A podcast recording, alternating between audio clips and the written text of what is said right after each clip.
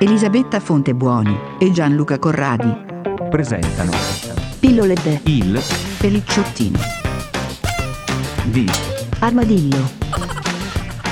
Cronache dalla quarantena del coronavirus.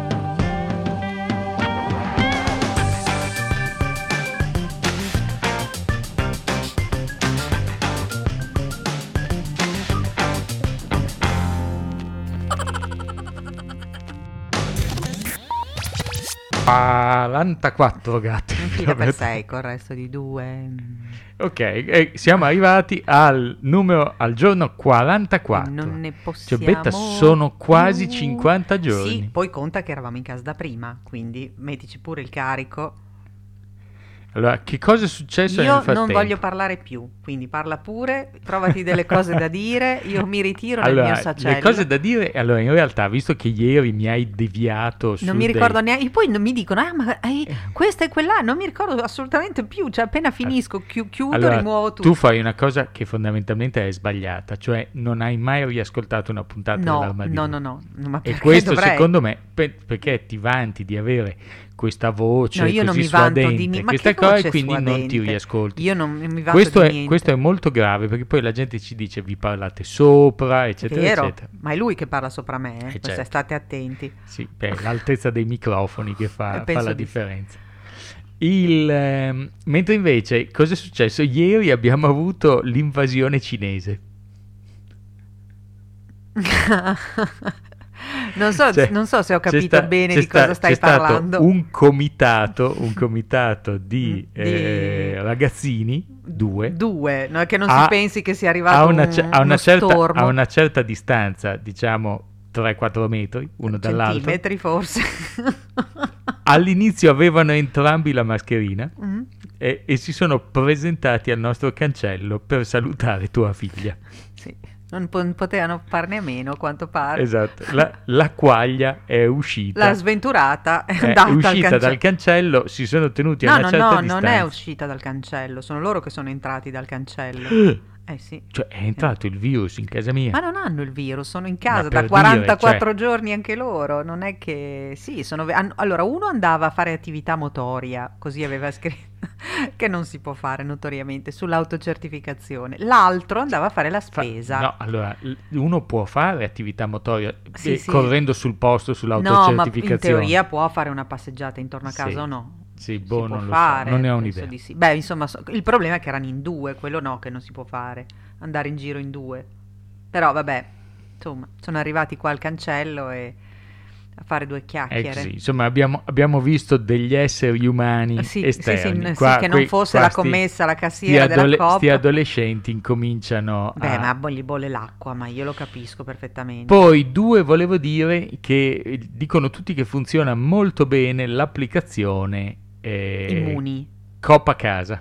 Ah sì, io non l'ho vista, non ho scaricato nulla. Devo dire che noi andiamo in una Coop dove non c'è mai nessuno, appunto, dire dove. Non diciamo dove, e però quindi... non abbiamo mai, abbiamo avuto forse una volta una fila un po' lunga, una volta su 10 minuti, mese e mezzo, stati, ma era lunga, Betta, ma era... siamo andati 4 volte a fare la spesa, ma saremmo andati 4 volte di casa. Sì.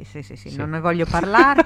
Allora, non abbiamo mai avuto problemi tranne quella volta lì, che è stato forse un quarto d'ora di fila. Per il resto noi siamo sempre entrati in 5 minuti. Adesso se non ricordi l'Armadillo, figurati se ricordi le file. Figuriamoci. No, però esatto. L'ho vista l'applicazione e ho detto vabbè, bella, poi dopo mi faceva più fatica a impararla che fare 2 minuti di fila alla Coop, quindi non ne ho fatto uso, anche perché c'era lì la fila con prenotazione lì alla Coop. Ma poi come funziona? Cioè, dici sono Tizio Caio, mostri il telefono. Sì, c'hai una io non l'ho vista la fila con prenotazione. C'era. Figurati se non prenotavo.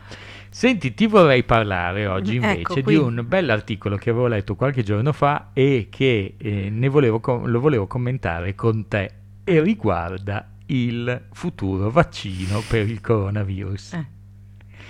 Allora, incomincia te ti ricordi che dicevi tutti sti Novax, voglio vederli in fila a implorare un vaccino. Non si vaccineranno. E invece sembra che i Novax siano resistenti. Poi però vanno in giro col coronavirus. io fossi loro sono resistenti. Ti dico, Novak Djokovic, il tennista. Certo. Il tennista ha detto che lui piuttosto che doversi vaccinare per poter girare il mondo, smette di giocare a tennis. No, allora gli dico, smetti mo di giocare a tennis e non rompere le balle. Io dico solo che pecunia non olet, ci scommetto che alla fine si vaccina, se glielo chiedono.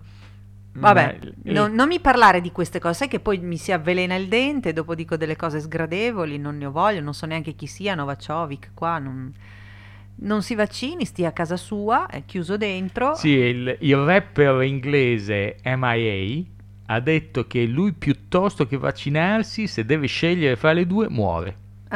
Vabbè. Cioè, scusa. Basta che muoia lui, che non attacchi il virus a tutti. Meglio, a sto punto, se il vaccino ti fa morire. Ma hai capito che è una roba di... Cioè, qualcuno lo deve fare, questo ruolo qua. Come leggevo invece un'altra cosa, che noi eravamo vegani, mica vegani, vegetariani, mangiare salutare, eccetera.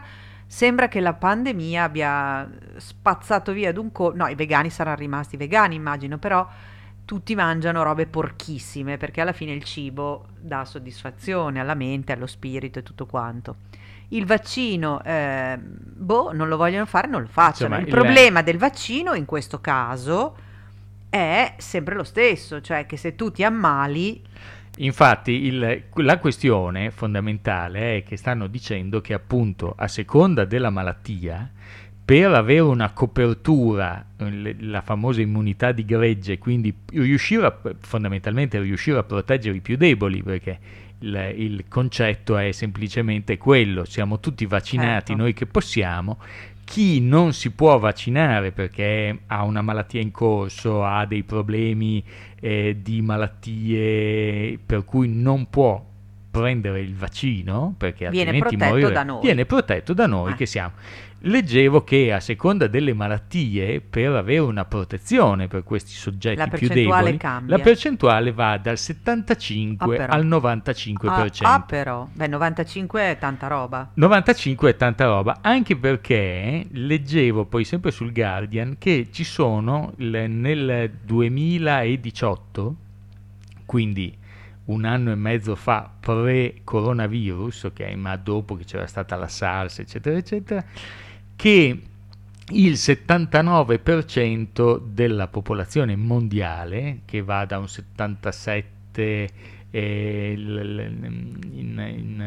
Nord America, un 73 nel Nord Europa. Come hanno raggiunto i 79? Tra un 73 e un 77. No, poi dopo ci sono altre parti del mondo, eccetera. Scusa, eccetera. Ma è la mia base di matematica. Cioè non esiste mica solo in Nord America e in Nord Europa. Però, cioè, va da un 73 a un 76, si suppone che la forchetta sia in Nord America e in Nord Europa. Ecco.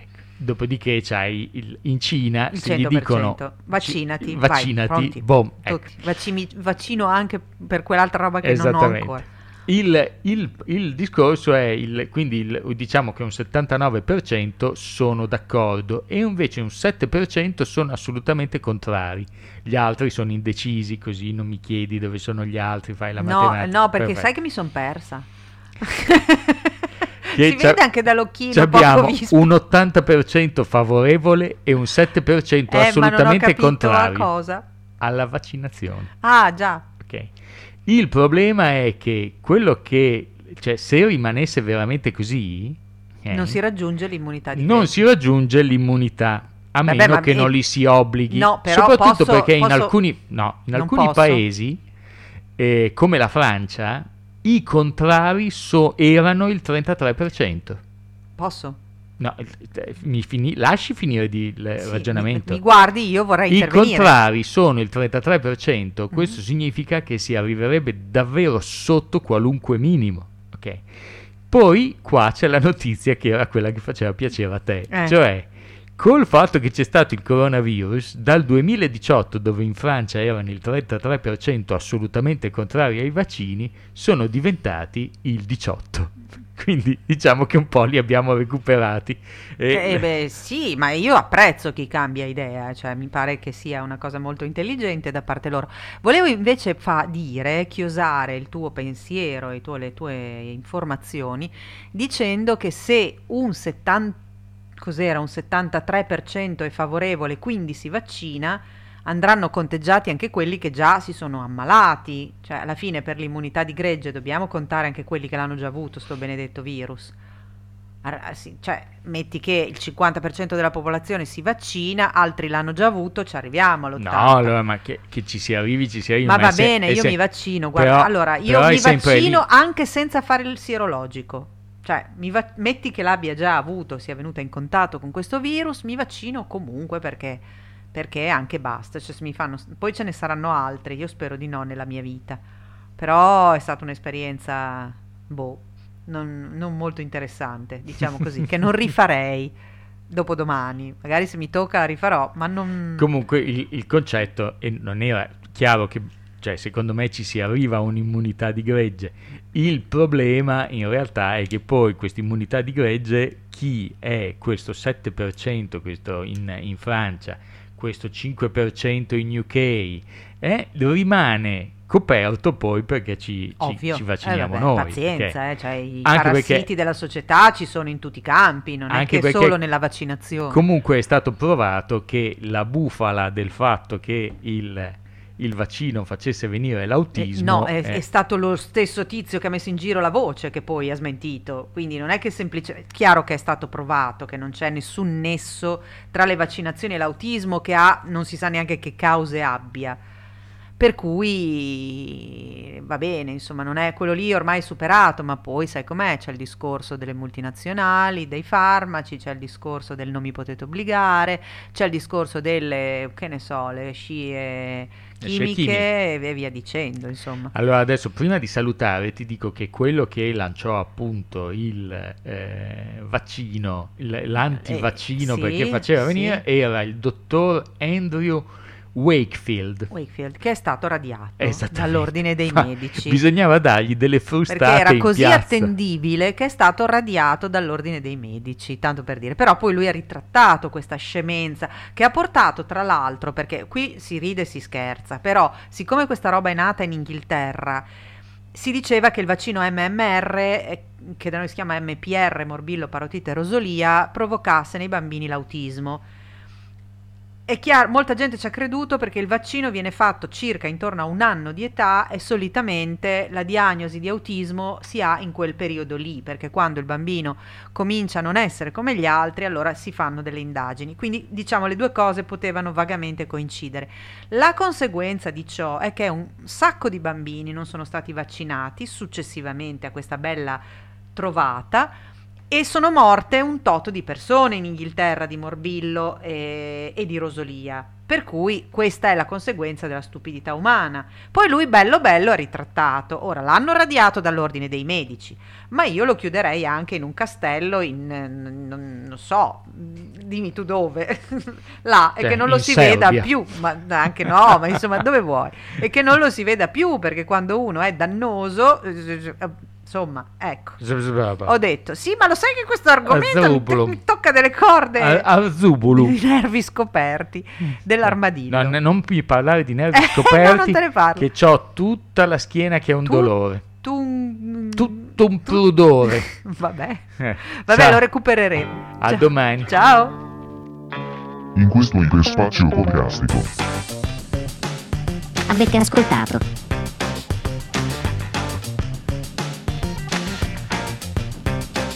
Il Pelicciottini Di Armadillo.